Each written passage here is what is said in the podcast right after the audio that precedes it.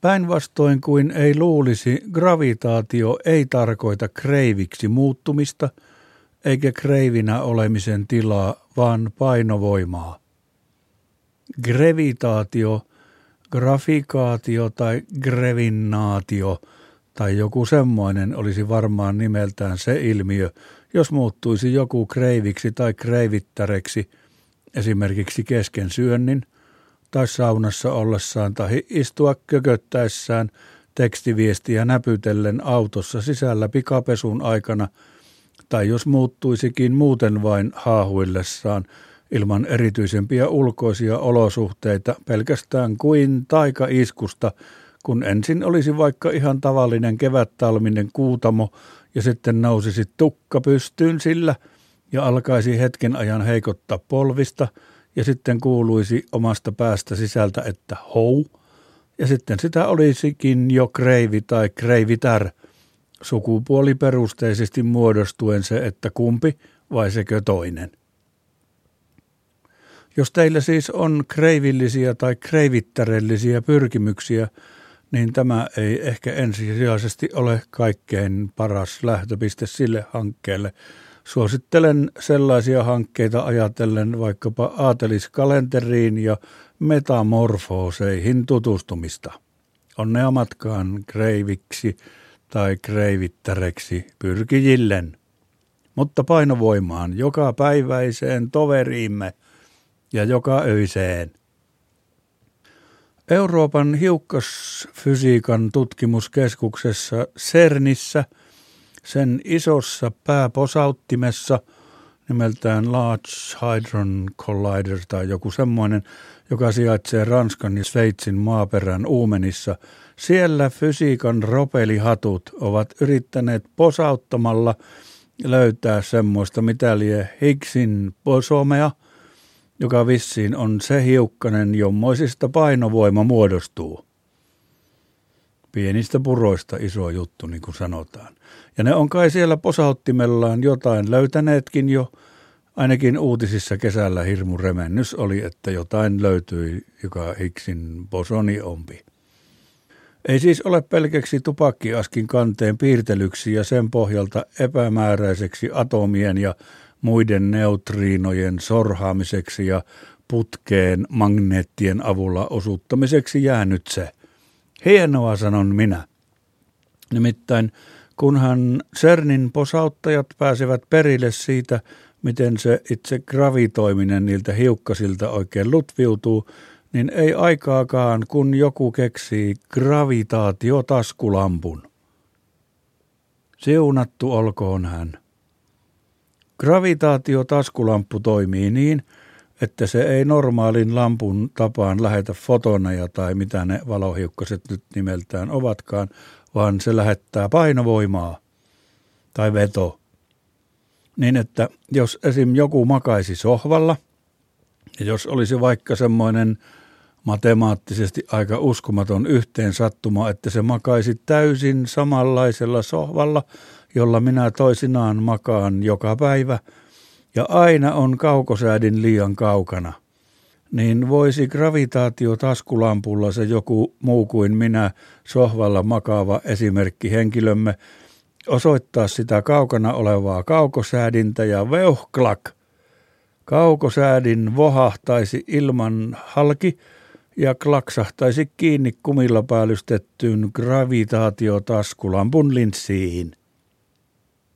Tietenkin voisi käydä niin, että kiusallisesti olisikin se gravitaatiotaskulampu unohtunut kauemmas sohvalta piirongin päälle, mutta ei hätää.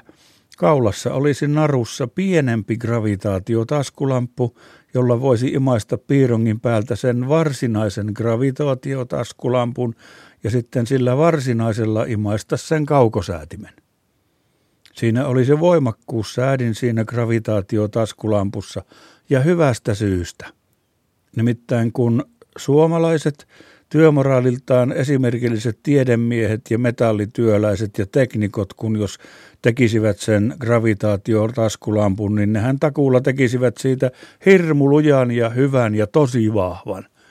Niin että jos sillä sojottaisit seinää kohti sohvalta – niin ei se seinä ihan irti repeytyisi, mutta seinä kyllä vähän pullistuisi keskeltä sisäänpäin ja kuuluisi ree, shup, kun sohva äkkiä kiihtyen raahautuisi seinän viereen ja sitten kuuluisi paklap, kun taskulampu imaisisi seinään kiinni, ja siinähän sitä olisit, kyynärpää ilmassa, taskulamppu seinässä kuin Afrikan sarvikuoman sarvi sen otsaluussa, sojon sojon.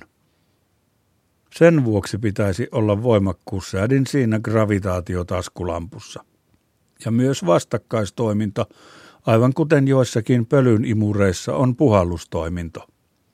Mutta hiusten kuivareissa ei ole imutoimintoa, kun muuten olisi naisen tukka hetkessä imahtaneena tulikuuman kuivarin hehkuvissa vastuksissa sisällä ja zzzt, päh, tukka palaisi karrelle ja hirveä itku ja huuto, että satan spergel, minkä teki ja ihan syystä harmittaisi sitä naisea ja purisi nyrkkeä nais ja itkisi huutoitkua kämmäniinsä ja haisisi tosi pahalle se karre, jolle tukka olisi palannut – ja aviomies sanoisi, että elä itke, elä itke, mie haastan ne oikeuteen, niin tulee parempi mieli sulle.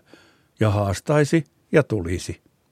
Mutta gravitaatio taskulampussa puhallustoiminto olisi kyllä hyvä, kun esim. monesti jos syö vaikka sohvalla tonnikalapurkin tyhjäksi itsehän henkilökohtaisuuksissaan ja jatkaa sohvalla oloa, niin ajan päästä alkaa itseä ärsyttää nenään se kalanhaju, mutta ei huvita lähteä viemään purkkeja, niin gravitaatio taskulampullapa voisi napata siitä purkista kiinni ja sitten ampua sen ilman halki tiskipöydälle, tai ehkä nurkassa olisi sitä varten roskis, kun huoneen seinän kulmat kivasti auttaisi osumaan siihen roskikseen. Kipka plonk. Ja jos hankkisi rullaluistimet, ja myös pyörätuolissa olijille olisi se kätevä – niin voisi gravitaatio taskulampulla osoittaa vaikka seuraavaa tai sitä seuraavaa katulampua, sitä tolppaa, ja vedättää itseään rullaluistimilla tai pyörätuolilla, ja jos meinaisi lentää turvalleen hän, niin äkkiä vaan puhallukselle se lamppu. Ja samalla lailla voisi laittaa itselleen kunnallisessa vaneriaskarteluryhmässä vanerisen kuiva-ammeen, ja sen vaneriammeen alakulmiin reijät ja niihin alaspäin sojottamaan neljä gravitaatiolampua, joille yhteinen kytkin ja voimansäätö, eli tavallaan kaasu, ja lamput puhallukselle, että nousisi se amme ilmaan ja hän itse sen mukana, ja viides lamppu olisi perässä perämoottorina. Ja sillä vaneriammeella ajelisi korkeuksissa ja voisi pysäköidä sinne ilmaan, pilvien väliin, ja ottaa aurinkoa ja pitää eväsretkeä, mutta karttakeppi kannattaisi olla mukana, kerta lokit on aika röyhkeitä olentoja, tai sitten sillä kaulassa olevalla pikkugravitaatiolampulla suhauttelisi lokkeja kauemmas, että hus siitä, opportunisti siivekäät. Paitsi että ehkä niitä gravitaatiolampuja kannattaisi olla kaksi per vaneriammeen nurkka, eli yhteensä kahdeksan, niin että voisi ihan rauhassa vaihtaa yhteen satsiin patterit ennen kuin toisesta loppuu, niin ettei retkahtaisi pahasti se vaneriamme, kun patterit loppuukin yhtäkkiä jonkin nurkan lampusta. Siihen viidenteen tai ö, tässä tapauksessa yhdeksänteen perämoottorilampuun voi patterin vaihtaa kesken ajamisenkin, kun sehän vain tekee se patterin vaihto sen, että vauhti vähän hidastuu patterin vaihdon aikaan paitsi ehkä tuulen puuskien takia kannattaisi niitäkin perämoottorilampuja olla kaksi. Eli yhteensä kymmenen lampua ja ladattavia pattereita mukaan ja aurinkokenno, millä latailet.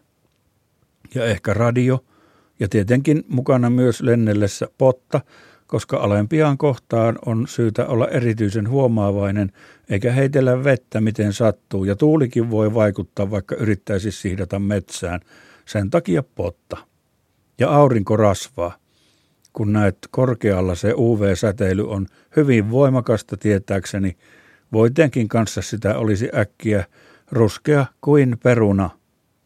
Jos yöllä ajelee, niin kannattaisi ehkä varalta olla myös mukana kuurasvaa, kun ei sitä koskaan tiedä, miten sekin nahkaan porottaa, jos kuutamoöinä tulisi hyvinkin paljon ammeella ajeltua hänen.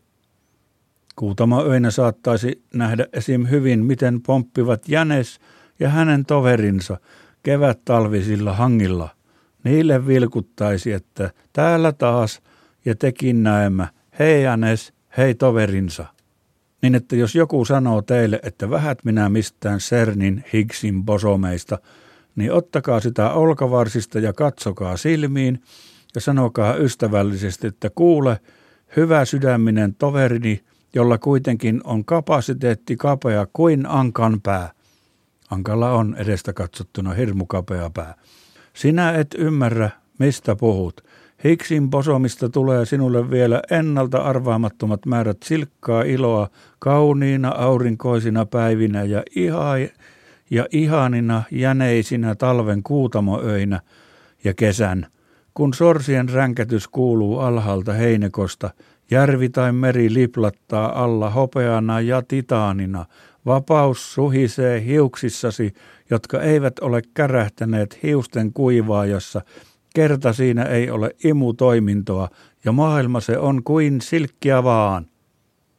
Ja sitten taputatte häntä kannustavasti päähän ja astelette reippaasti uusia seikkailuja kohti, mieli Higgsin bosomea ja gravitaatiotaskulampua ja ties mitä muita mielenkiintoisia epeleitä ja elämyksiä maltillisesti, mutta toiveikkaasti odottaen ja aprikoiden. Totisasti elämme vasta ihmeiden alkuaikojen esiastetta. 3D ja 4G ei ole vielä mitään, eikä edes, ei edes Batman –